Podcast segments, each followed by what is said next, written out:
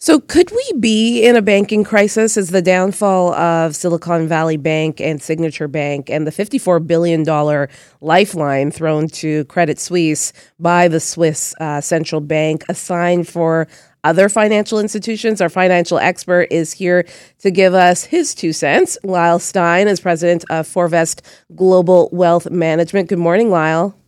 Good morning, Maggie. Uh, so I would love to take this step by step. First of all, Silicon Valley Bank and Signature Bank catered, from what I understand, to a tech the tech industry. What do we know about these institutions? Well, they are both uh, banks, like any bank. They take customer deposits and they put those deposits to work. And what happened with these two specific companies. Uh, Signature Bank was much more involved in what we would call the uh, the, the, crypto uh, side of technology. Silicon uh, Valley Bank was one that basically lent to startups in Silicon Valley. So very different businesses, but nonetheless, they were both federal U.S. banks. Right. And then when did they first see warning signs that something was going going awry? Well, uh, you know, f- first signs and uh, bad signs, there was probably a lag. Um, a- analysts have noted the fact that, for example, Silicon Valley Bank and SVB, as it's referred to, yep. uh, had some issues with respect to the loans that it made. And, and now we're getting into a question of, uh, you know, what is the business model that the banks are op- are operating under? And so in the case of Silicon Valley Bank, they were inundated with customer deposits coming from the startups in Silicon Valley that needed a place to put their money. They put their money into the bank and then Silicon Valley Bank, like any bank, would lend that money out or purchase assets. And Silicon Valley Bank purchased assets that weren't necessarily matched to the uh, deposit base that they basically took in. And that's a, a real simple explanation that uh, could probably, we could take some more time discussing. Yeah. So, okay. I would love to discuss that more. So, again, like every bank, they're taking in all of these deposits from these startup companies. And yet, uh, explain to me where they went wrong with the loans and why that was the, the initial warning signs that something was, was going wrong. Yeah. And, and, and so it, it's, it's basically, let's just take, call it Bank A instead yeah. of Silicon Valley yeah. Bank. So Bank A takes our deposits. We deposit $10 in the bank. Yep. And that bank can then go and make loans with that money or it makes investments. And what they would do is go out and make a loan that would have a duration or a term to maturity that is different from the deposit. A deposit is something you put in and you can take out any time. But banks uh, who loan money can't get that money back at any time. And so, um, what happens if there's a mismatch between the duration of the asset and the duration of the liability or the deposit is that you can run into trouble. Mm-hmm. And, you know, everybody's seen It's a Wonderful Life. And mm-hmm. it, it's kind of uh, that, that scene where, you know, Jimmy Stewart's behind the bank counter and everybody's asking for their money.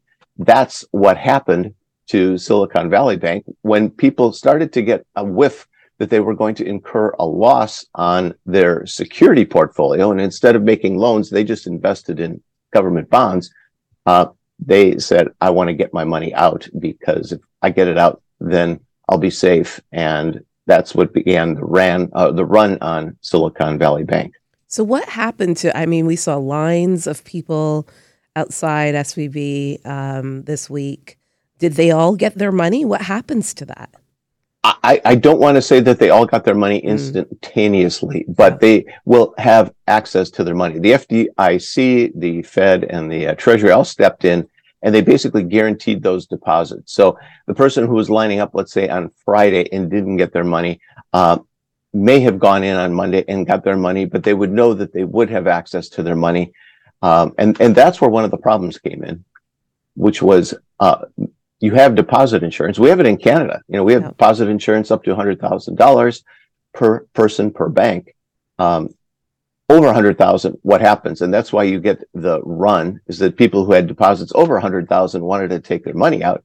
And with the internet and telephone banking and all the rest, you can hit a button or two and get your money out as opposed to having to wait in line. Right. So, what happens to SVB signature, and Signature Bank? Are they done?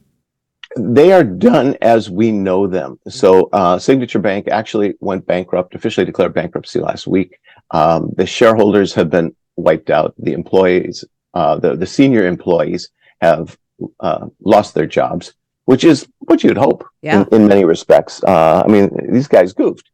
Um, and so those banks are gone as we know them. Typically, what happens in these situations is someone steps in and takes those assets over. So they well, typically would be bought by another bank. You know, we're going through one in Switzerland right now yeah. with uh, Credit Suisse, and it looks like UBS is going to be the uh, backstopping bank to provide um, uh, basically the banking services that Credit Suisse had been providing. So why are we seeing this happen? I was just going to ask you about Credit Suisse. So thank you for for filling in that gap, Lyle. Why all of a sudden we're and I don't know if it's all of a sudden, but maybe we're paying attention to this more. I mean, these are three significant banks that have gone through similar things. Uh, it's uh, in a nutshell, it's the recognition that when you raise interest rates quickly, mm. things break. And the Federal Reserve, and you know, we'll blame the Fed. They raised rates by four and a half percentage points over the course of the last year. The Bank of Canada has done not quite as much, but somewhat close uh, central bank in Europe just raised rates on the weekend. People got accustomed to very, very, very low interest rates and they built business models around very, very low interest rates. And when you had a sudden rise in those interest rates, the models that you relied on, um, you can't rely on anymore. And that's in a nutshell, really what happened. And the consequences nobody saw with perfect foresight, with hindsight. It's easy to say, uh, but like, for example, at Silicon Valley Bank, the regulators missed it just as much as the uh, business model was flawed. Hmm. So can this happen in this country, Lyle? It, it can happen anywhere. Yeah. Um, and, and, you know, we, we, most recent experience in Canada was something called Home Capital, which I think back in 2017 had a bit of a run where, uh, people are concerned about its housing loans and they were interested in basically getting their money out of the bank. And so Warren Buffett had to step in and make an equity infusion into Home Capital Bank. And, you know, it survived and it, it carried on. Um, so yeah, these things can happen. You have insurance for depositors that, you know, help people like you and I. Mm-hmm. Um, but if you have a systemic bank, then you need bigger guns. And we saw that in the, the real estate crisis of uh, 08, 09, the, the, great financial crisis. We saw it again in effect in 2020 with the, um, the initial phases of the pandemic.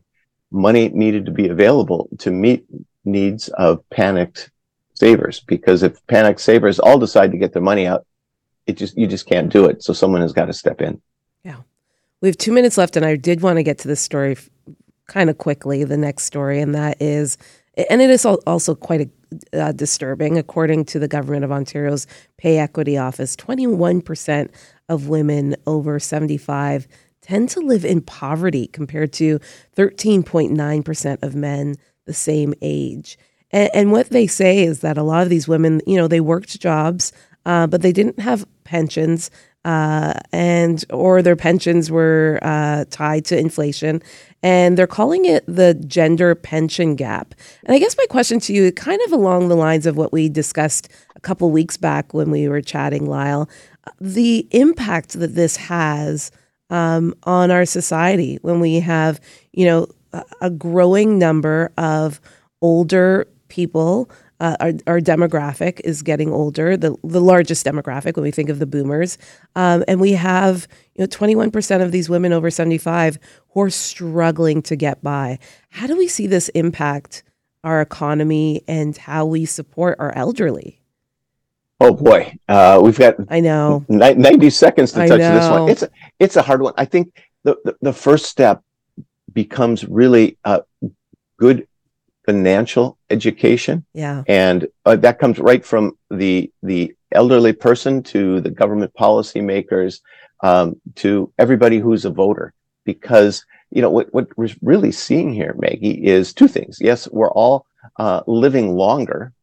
And number two, uh, our savings can't keep up with the longevity that we now have. And so we have need to come up with all kinds of solutions, you know, from housing to uh, income to uh, responsibility. There's a whole bunch of things in here um, that unfortunately are now coming out as 21% of uh, elderly females and 14% of elderly males. Yeah. I mean, reading this article, I know we have to go. It was, it's like my worst nightmare. You know, reading it, it's like y- nobody wants to be at that point. I don't think these women want to be at the point where you had one woman talking about planning to live in her car at 75 years old. I mean, these are people who have poured into our economy, poured into our community, our society, and uh, we need to figure out a better way to take care of them. Thanks so much, Lyle, for breaking this all down for us on a su- Sunday morning. You're very welcome, Maggie. Have a great rest of the weekend.